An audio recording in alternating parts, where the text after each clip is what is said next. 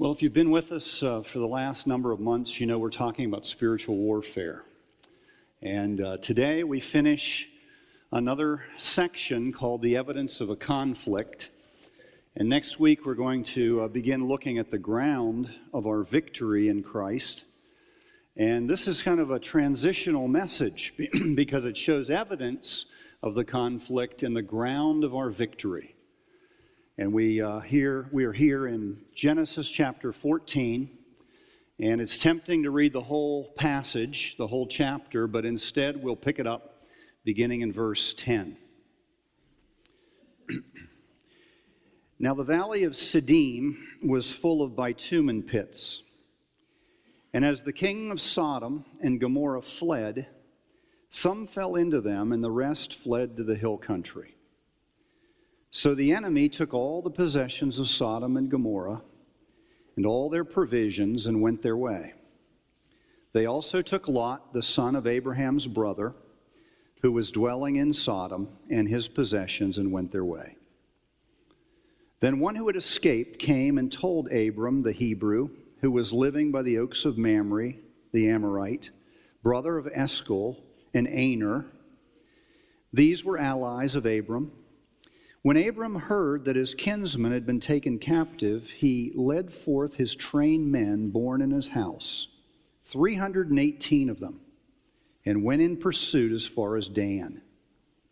And he divided his forces against them by night, he and his servants, and defeated them, pursued them to Hohab, north of Damascus.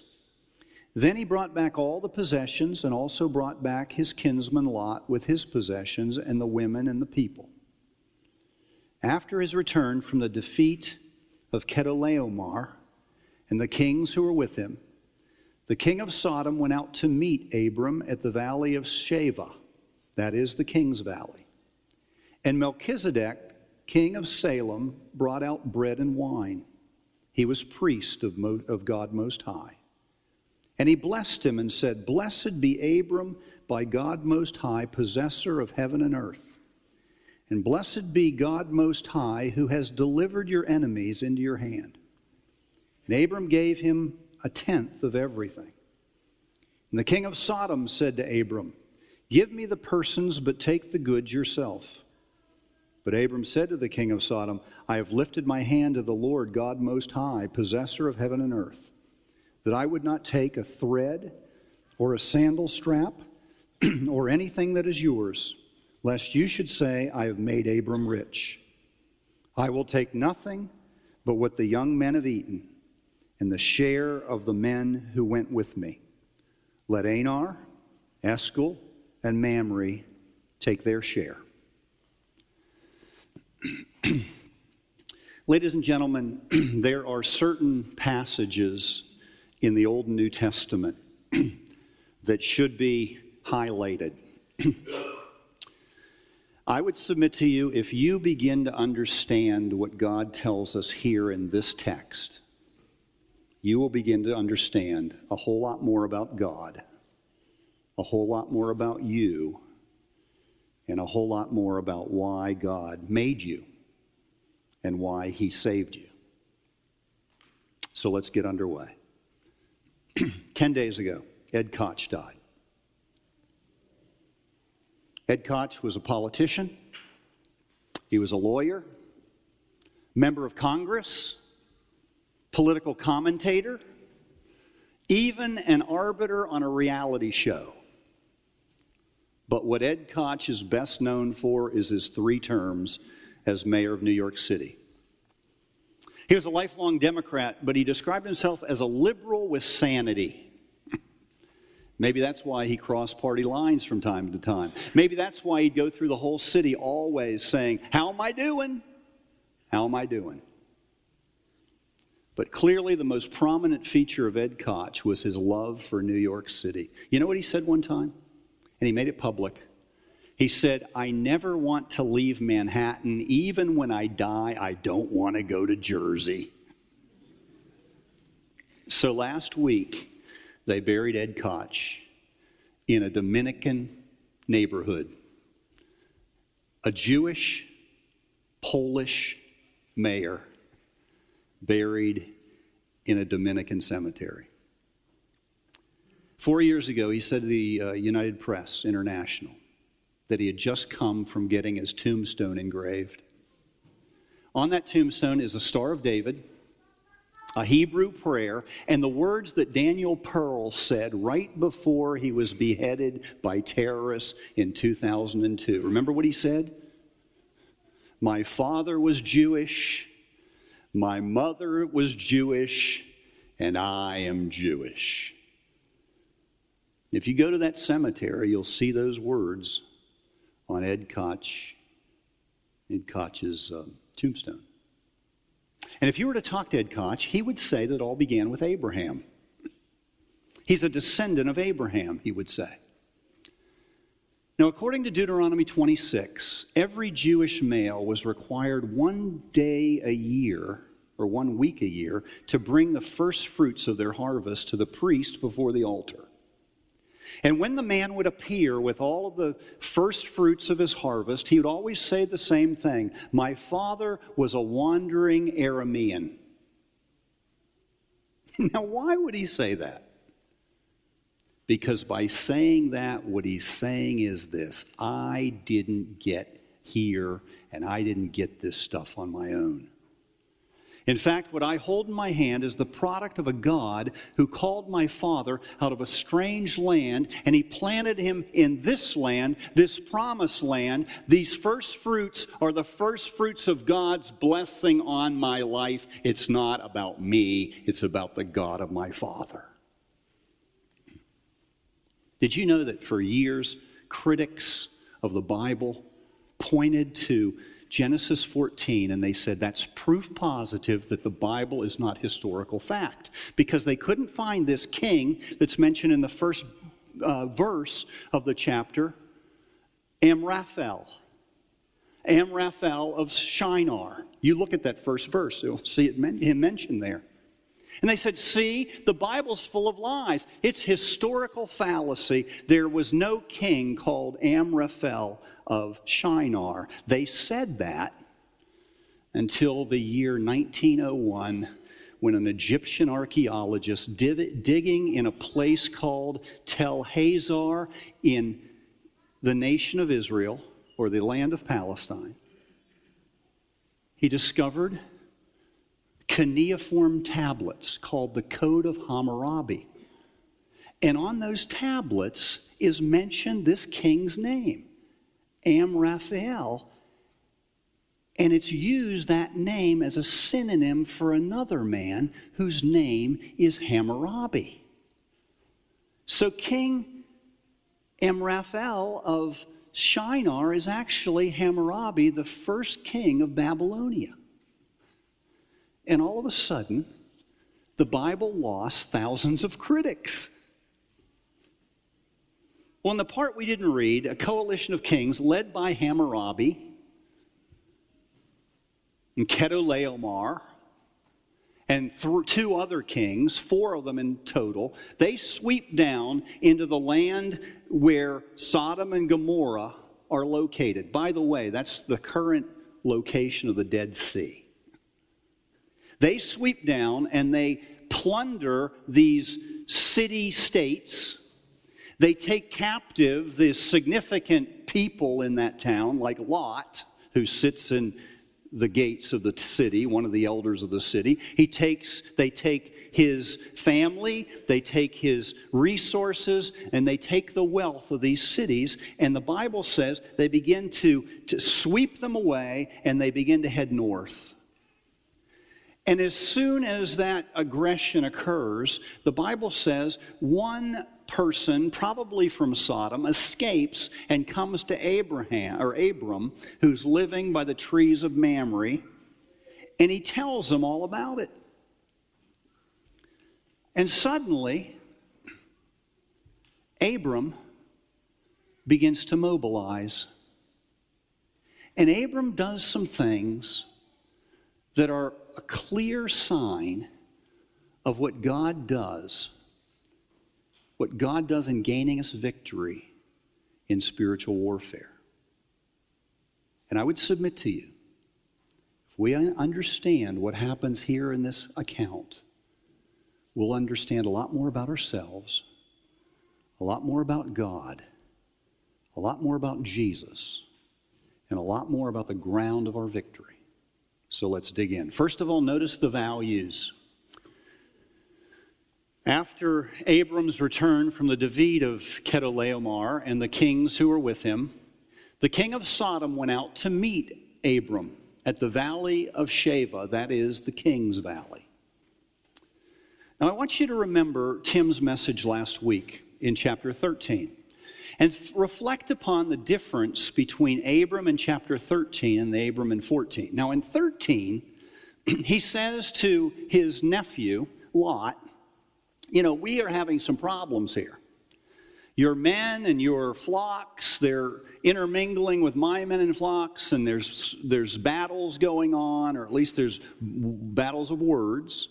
So why don't we separate? You pick where you want to dwell. The Bible says he stands on a high place, and he looks down and sees that valley down by the Jordan, and he says, I want to go there. And Abram gives it to him. In chapter thirteen, Lot walks all over his uncle. He gives him his choice of dwelling places. He allows Lot to pick the best land that the eye can determine. Abram is a picture of restraint. He's the picture of compromise. In some sense, you could even argue that in chapter thirteen, Abram is a bit of a milquetoast, but not in fourteen. When the message comes, this land baron, this, this owner of much, becomes a military mastermind. Meekness gives way to courage and strength. And you say, how can that be? The same guy in two different chapters acting totally different. And the, the default position of the human heart is to say, well, there's a lot about people we don't always know. There's some hidden, hidden talents that lie deep within every one of us. And while that may be true, God does not highlight that. Instead, in verse twenty, we read, Blessed be God Most High, who has delivered you, Abram, from your enemies into your hands. Now, for many people, they read that as a figure of speech. Something happens, you do something, and then somebody says, The Lord did that for you. It's a figure of speech to most people. It's spiritualizing a person's exploits, but you know something? God never does that. I want you to reflect upon a few things here. In chapter fourteen, Abram is somewhere between eighty and ninety years old. When word comes to him, he marshals his trained men, three hundred eighteen of them, and they go in search of these marauders. Now, I want to focus on these trained men for a minute because there's a lot of misunderstanding. Two weeks ago, I heard D A Carson talk about this passage. Now, if you don't know D A Carson, you ought to know him because he teaches at Trinity Theological Seminary. He is, in the opinion of many, including R C Sproul, the greatest New Testament scholar alive today. And in talking about these trained men, he said, well, let me tell you a story about my son who's a Special Forces Marine. He was home recently, and we were talking, and we got into sort of a heated uh, debate, and unconsciously, I kind of smiled and hit him on the arm. And instantly, my son took his arm and put him around my neck and said, Dad, do you know how many ways I could kill you right now? You know why he could say it? Because it's true. He knew a bunch of ways to kill his dad because, after all, he's Special Forces Marine. And when you come here and you look at this description or this designation, trained men, the typical interpretation of that is these are military guys, and they're not. The designation literally means managers of land. In other words, these are farmers who are responsible for the security of the possessions of Abram. They're no military men, and yet the Bible says when word comes to Abram, who's not a military man, he takes off with three hundred eighteen non-military men with some others, and they head north going after these kings and their troops to bring them to justice. Not only that, the Bible says they go all the way to past Damascus You know how far Damascus is from where Abram is now? one hundred twenty miles. He's over eighty. He goes over one hundred twenty miles because the Bible says he goes past Damascus, or past Dan, past Damascus, to a place called Hohab, which means hiding place. You know how far away that is? one hundred eighty-five miles. The Bible says this eighty-something-year-old patriarch with his land managers travel round-trip nearly four hundred miles, and they defeat the coalition of kings. How is that possible? God tells us, the Most High God has done this for you. And every Hebrew who reads those words would understand. God did it. This isn't Abram's fight. This isn't his trained men's fight. This is God's fight, and he supernaturally equips him to do what he does. Genesis forty-one, Pharaoh says to his advisor, "Can we find anyone like Joseph in whom the Spirit of God dwells?" The answer is no. What's he mean? He means that everything that Joseph has done is the result of divine endowment. Exodus twenty-six, God calls Moses to build him a dwelling place, a tabernacle. He gives him the dimensions, he gives him the design, he gives them everything he needs, and then God says, "I've put my Spirit on certain men who will cut rock, who will craft stone, who will do the needlework," meaning what? God says, "I will build my dwelling place, and I'll equip men to do the work." And every Hebrew would know that. It's not Abram's doing, it's God's doing. But you know something? To our Greek Western minds, that's an anathema, because we want to focus on human contribution, but God doesn't. You know, there's one guy in the story that is focusing on human contribution. That's the king of Sodom. He comes, the Bible says, to Abram at the valley of Shaveh, the valley of the kings. And instead of praising God, all he can say is, "Give me what I want. Give me what's mine." All he's interested in is what's in it for him. That's what he values. Now, does that sound familiar to you? That is the spirit of Satan. And that's a spirit that was rife in the time of Abraham. And it's clearly extant and exploding in our day. Second, notice, if you will, the vision. And Melchizedek, the king of Salem, brought out bread and wine. He was the priest of God Most High. And he blessed Abram and said, "Blessed be Abram by God Most High." And Abram gave a tenth, him a tenth of everything. One time, John Knox, who was the great Scottish reformer and the founder of the Presbyterian Church, was asked if he was nervous about meeting the Queen of Scotland. You know what he said?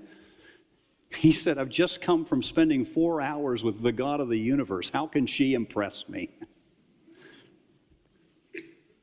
You know, that's what Abram pretty much says to the king of Sodom. Listen to what he says. "I will take nothing from you, because you will then be able to say, 'I made Abram.'" You ask any practicing Jew, who is the greatest person in the Old Testament, and they'll tell you Abraham. You know what God says? That's not true. There is one who's greater. Hebrews chapter seven, verse seven says, "The lesser Abraham or Abram is blessed by the greater Melchizedek." There is one person in the Old Testament who is by far and away the greatest person that we see on those pages, and his name is Melchizedek. Let's look at his name for a minute. It m- means King of righteousness. Melech, king, and Zadok, righteousness. Now, the word Zadok is one of the most popular words in all of Hebrew. In fact, it's used more than five hundred times in the Bible, righteousness. And yet when you listen to most Christians talk about what righteousness means, you find that they miss the meaning altogether. And one of the reasons they miss it is because they don't understand this text. Maybe it's William Tyndale's fault. In fifteen seventeen, William Tyndale was the first man who translated the Hebrew scriptures into English. And when he came to the word Zadok, he translated it this way: to do the right thing. Righteousness, to do the right thing. And you know something? Every religion in the world has a concept of righteousness, and it would always define it the same way: to do the right thing. Moral rectitude, uprightness. And so when you read, for instance, that Job was a man full of righteousness, immediately we say to ourselves, he is more virtuous, he is more morally upright than any other person. When we read about Enoch, who was a righteous man who walked with God, we immediately think that intrinsically he is better than anyone else. But ladies and gentlemen, that is absolutely unfounded in Scripture, because the definition of the word righteousness does not mean morally upright or to do the right thing. And the evidence is Romans chapter three, where Paul says, no one is righteous, no, not one. Now, how can the Bible lie? How can the Bible say no one is righteous, no, not one, but yet the Bible can say that Job and Abram and Seth and Enoch, they're all righteous? How can that be? And the answer is found in the definition of the word. Zadok, righteousness, is first and foremost an attribute of God. Righteousness literally means the character of God. And David understood this. That's why he says in Psalm sixteen, God's judgments are true and righteous altogether. Why? Because they flow from his own character. You see, as a Pharisee, Paul understood that there's only one way for a man to be judged righteous, and that's for him to keep the law. The problem is nobody could keep it. And when he's converted by the Spirit of God, when he's regenerated, he understands what Luther understood. He is in deep weeds, because there's only one way that a person can be made acceptable to a holy God, and that's for them to do everything right, and nobody does it. So what's the answer? The answer is an alien righteousness. An answer is a righteousness that comes from outside of us. Whose righteousness is it? It is the character of God, and that's exactly what happens to every Christian on the cross. You ask Paul, what would induce God to turn his favor on a man and woman? It can't be the righteousness of the man or woman. It has to be the righteousness of another. So look at what happens here. The Bible says a man comes out to greet Abram. He has no genealogy, he has no mother or father, he has no beginning or end, and he is not just righteous, he is the king of righteousness. He's the king of righteousness. And what is he doing there? He's there to give, to bestow on Abram everything he is and everything he has. Do you get this? You tracking? Okay, third and finally, look at the vow. But Abram, but Abram said to the king of Sodom, I've lifted my hand to the Lord God Most High, possessor of heaven and earth, that I would not take a thread or a sandal strap or anything that is yours. In other words, Abram disses him. What would cause him to shun this king? There's only one thing that would cause him to say that: his vision of this other king, the king of Salem, the king of righteousness. Did you know that from Moses all the way through Jesus Christ, God forbid anyone from being a king and a priest at the same time. Saul tried it, and God destroyed him. But notice here, this man is not only the king of righteousness, he's the priest of the Most High God. This man occupies the same position that Lucifer occupied in heaven before he fell. He is the priest of the Most High God. That's exactly the same thing that Lucifer wanted to be. Remember, in the fourteenth chapter of Isaiah, I will be like the Most High God. That's the name he uses for God. And God casts Lucifer out. And yet this one who comes is not only the king of righteousness, he's the priest of the Most High God. You know the name for God there? It's El Elyon. It literally means the God who possesses heaven and earth, everything. That's what Lucifer wanted to be. That's why he's cast out of heaven. But notice, this man occupies that same position. He's king and priest. And so when the king of Sodom comes to Abram and he wants everything for himself, he wants to possess what he doesn't have. Just like Lucifer. But notice when the king of Salem, the king of righteousness, comes, he doesn't want anything. He wants to give what he has. Why? Because he already possesses everything. Four times in the space of five verses, we see the name of God, and it's always the same one, El Elyon, the Most High God. And that should tell you something. In chapter twelve, when God calls Abram for the first time and introduces himself, Luke tells us in the book of Acts that Abram saw the glory of God.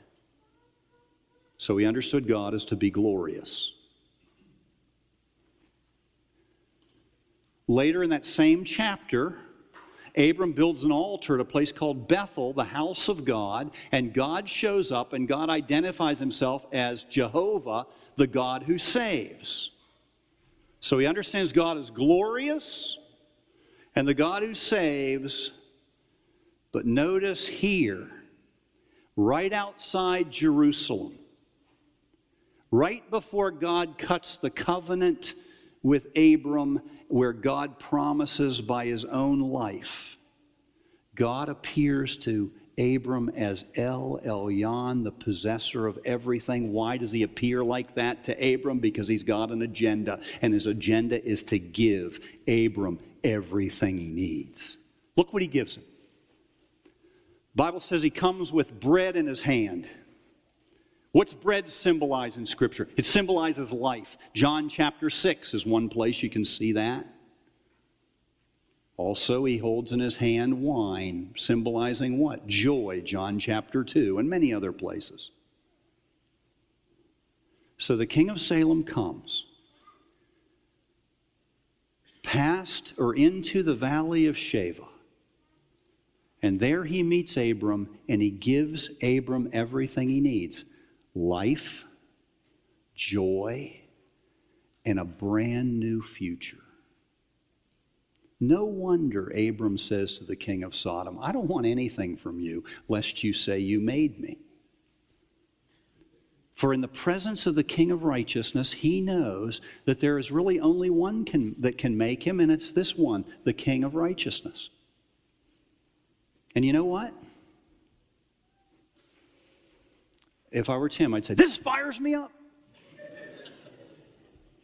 A thousand years later, in exactly the same place, another man named King David will show up.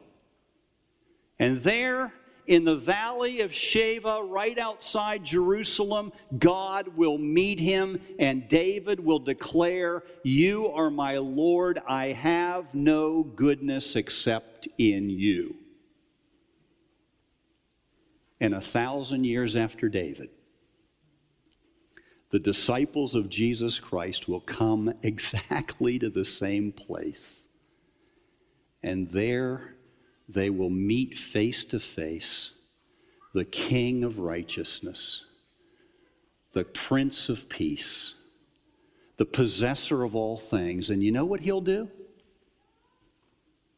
He'll lift the bread and he'll break it and say, this is my body and it's broken for you. Eat this in remembrance of me, because that's what you need, my life.